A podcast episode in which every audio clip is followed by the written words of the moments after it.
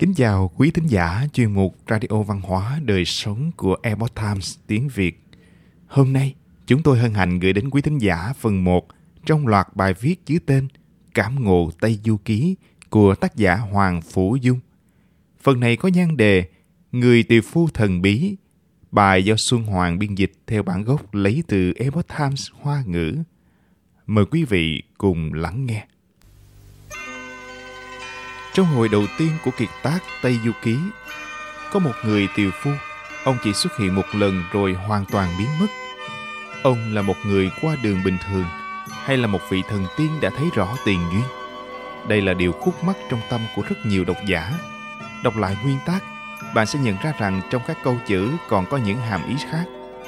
Trong phần mở đầu hồi thứ 8 của Tây Du Ký, tác giả Ngô Từ Ân đã sử dụng từ khúc Tô Vũ Mạng sâu sắc mà thương cảm để chỉ ra rằng tất cả chúng sinh ở hạ giới nếu không biết Phật Pháp chân chính, trong bể khổ khó mà quay về tiên giới.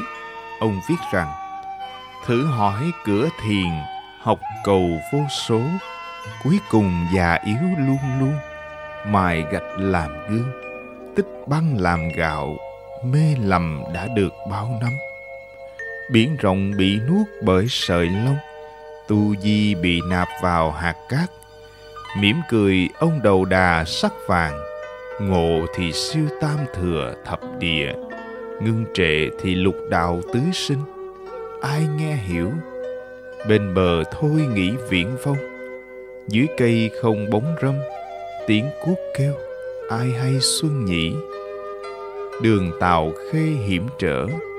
Mây non thứu xa xăm nơi ấy tin người thân vắng tanh, bờ sông cao nghìn tầng. Nở hoa sen năm lá, điện cổ rèm buông hương thoảng nhẹ. Thời thế này, biết rõ từ cội nguồn, chỉ có long vương tam bảo. Nguyên văn, thí vấn thiền quan tham cầu vô số vãn vãn đáo đầu hư lão ma chuyên tác cảnh, tích tuyết vi lương, mê liệu kỹ đa niên thiếu. Mau thôn đại hải, giới nạp tu di, kim sắc đầu đà phi tiếu ngộ thời siêu thập địa tam thừa, ngưng trệ liễu tứ sinh lục đạo. Thùy thính đắc tuyệt tưởng nhai tiền, vua âm thù hạ, đổ vũ nhất thanh xuân hiểu tào khê lộ hiểm, thứ lĩnh vân thâm, thử xứ cố nhân âm yểu. Vào hơn 400 năm trước, Ngô Thừa Ân đã dựa vào từ khúc này để chỉ ra rằng, trên đời có rất nhiều người hướng đạo, nhưng cả đời cho đến già vẫn luôn đang khổ sở tìm kiếm. Núi Nam biển Bắc đều đã tới, nhưng rốt cuộc vẫn không được gì. Biết bao người lạc trong mê mà ma chuyên tắc cảnh tích tuyết vi lương mài gạch làm gương, lấy tuyết làm gạo. Tự hao mòn thời gian của bản thân mình. Nếu một người có thể lĩnh ngộ chân pháp chân đạo, thì người đó có thể thoát khỏi luân hồi với khí khái, mau thôn đại hải, giới nạp tu di. Nuốt cả đại hải, thu nạp cả núi tu di. Nếu không thì sẽ vĩnh viễn trầm luân trong lục đạo. Người lạc đường cũng giống như bước vào con đường nguy hiểm, lạc trong thâm sơn cùng cốc không tìm thấy con đường trở về. Nó giống như một người bạn cũ đi xa mãi không về, không một tin tức gì vậy. Vậy nên, trên con đường chật vật và lạc lối, nếu bạn có thể gặp được một người chỉ đường, thì đó tất nhiên là một điều vô cùng may mắn. Vậy trong tây du ký ai là người đầu tiên chỉ đường cho ngộ không bước vào cửa tu luyện? Sau khi được sinh ra, ngộ không đã sống ở hoa quả sơn, tiêu dao tự tại ngày ngày hưởng lạc suốt 500 năm. Một ngày nọ trong bữa tiệc, Mỹ Hầu Vương đột nhiên tâm sinh phiền não, rơi cả nước mắt. Hóa ra Mỹ Hầu Vương hiện tại mặc dù không chịu sự quản lý của nhân vương, cũng không sợ sinh cầm mảnh thú, nhưng tương lai sau khi già rồi thì cũng không chạy thoát khỏi Diêm Vương. Sinh lão bệnh tử là rào cản mà Mỹ Hầu Vương không thể vượt qua nổi. Hầu Vương có tầm nhìn xa, tâm cầu đạo rộng mở, nó quyết ý đi khắp trùng dương để tìm tiên hỏi đạo, tìm cách nhảy ra khỏi luân hồi và thoát khỏi Diêm Vương. Thế là một nhóm khỉ đã bẻ cành thông và đang chúng thành một chiếc bè đơn giản. Hầu Vương liền cưỡi sóng gió, vượt biển, đi trên con đường tìm kiếm phép trường sinh. Nơi đầu tiên nó đặt chân đến là Nam Thiềm Bộ Châu. Hầu Vương băng qua tường thành, đi vòng quanh quần nhỏ, học nghi lễ và ngôn ngữ của người dân trong chợ, sáng ăn tối nghỉ, khổ sở tìm đào tám chín năm, nhưng vẫn không tìm thấy gì. Trong mắt của Hầu Vương, có người ở Nam Thiềm Bộ Châu đều là vì danh vì lợi, không có ai muốn quay đầu, sống yên thân khởi phận. Thời gian tám chín năm trôi qua trong nháy mắt, một ngày nọ Hầu Vương đột nhiên có một linh cảm, nghĩ rằng phải đi đến một châu khác mới có thể tìm thấy thần tiên. Thế là nó lại làm một cái bè gỗ khác, lần nữa vượt biển để đến Tây Ngưu hà Châu. Ở trong mắt của Phật Như Lai, Tây Ngưu hà Châu không phải là nơi tham lam tàn sát, mà là nơi luyện hóa linh khí. Người ở đây mặc dù không phải ngang với chân nhân, nhưng ai cũng đều rất trường thọ. Hầu Vương sau khi đặt chân lên Tây Ngưu hà Châu, nhìn thấy tứ bề là núi cao hùng vĩ, cây cối sum xuê, khắp nơi đều là kỳ hoa dị thảo, linh chi ngọc diệp. Hầu Vương bị hấp dẫn bởi cảnh tượng trước mắt, đúng lúc đang trầm ngâm ngắm cảnh, đột nhiên nghe thấy có người đang hát. Tiếng hát trong trẻo đi thẳng vào lòng người. Xem cơ một cán rìu rồi, chặt cây chan chát trên đồi cây xanh. Cửa hang lững thững mây lạnh, bán củi mua rượu thỏa tình say sưa. Đêm thu trời biết sao thưa, gối cây nằm khển hững hờ ngắm trăng. Vô tư đánh một giấc nồng, sáng rồi ta lại vào rừng chặt cây. Chiều về một gánh trên vai, nghèo ngao giữa chợ đổi vài thú ngô.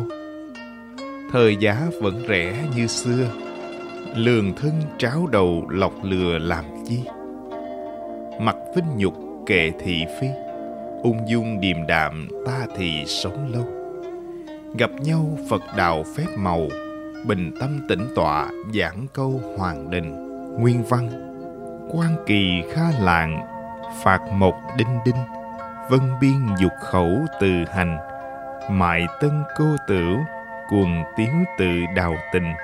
Thương kính thu cao, đối nguyệt chẩm tùng canh nhất giác thiên minh, nhận cựu lâm, đăng nhai quá lĩnh trì phủ đoạn khô đằng, thu lai thành nhất đảm, hành ca thị thượng, dịch mễ tam thăng.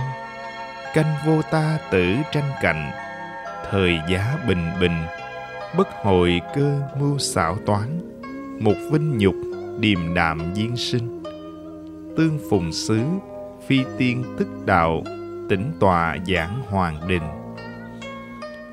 Hầu vương nghe vậy mừng rỡ vội vàng nhảy ra xem thì thấy đó là một tiều phu đang đốn củi.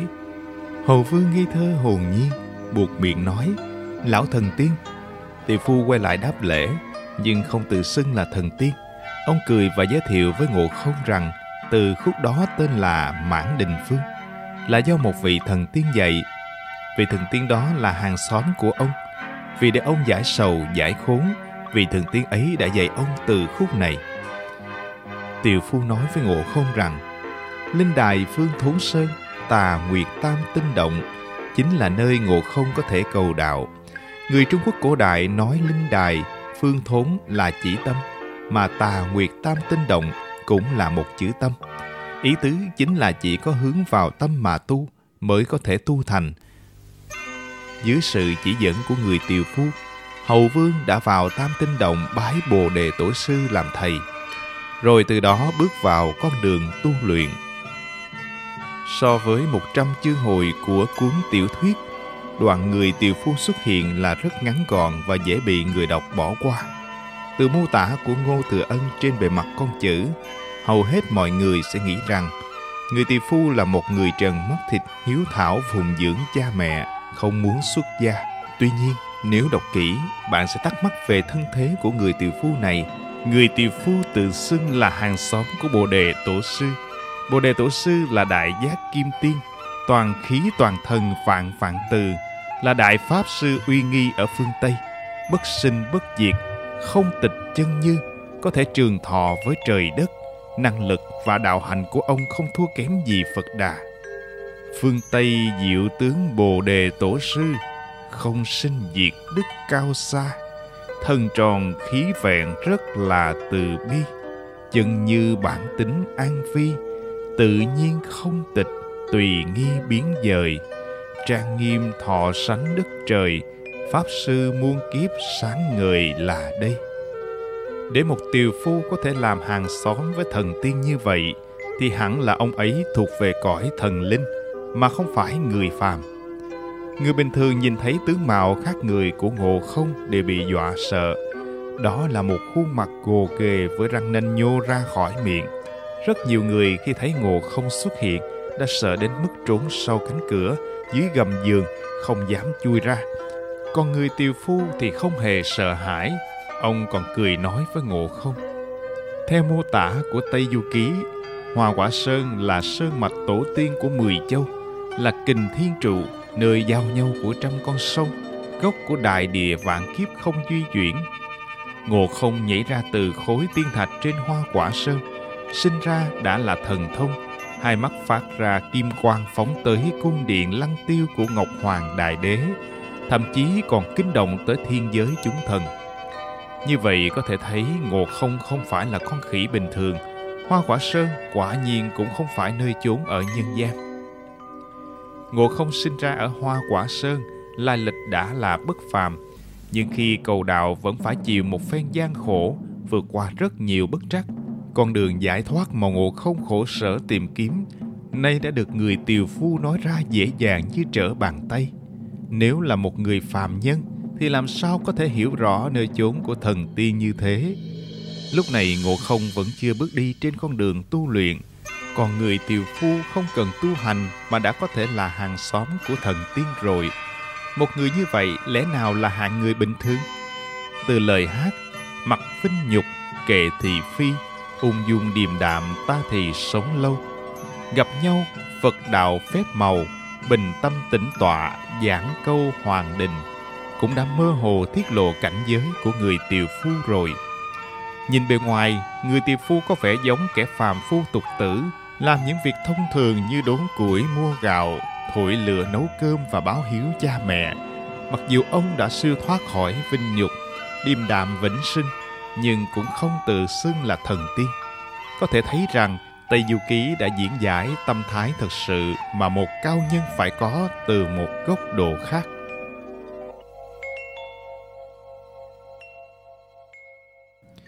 Quý thính giả thân mến, chuyên mục Radio Văn hóa Đời Sống của Airport Times tiếng Việt đến đây là hết. Để đọc các bài viết khác của chúng tôi, quý vị có thể truy cập vào trang web airporttimesviet.com. Cảm ơn quý vị đã lắng nghe, quan tâm và đăng ký kênh. Chào tạm biệt và hẹn gặp lại quý vị trong chương trình lần sau. Kính chúc mọi điều bình an và tốt lành đến quý vị cùng người thân.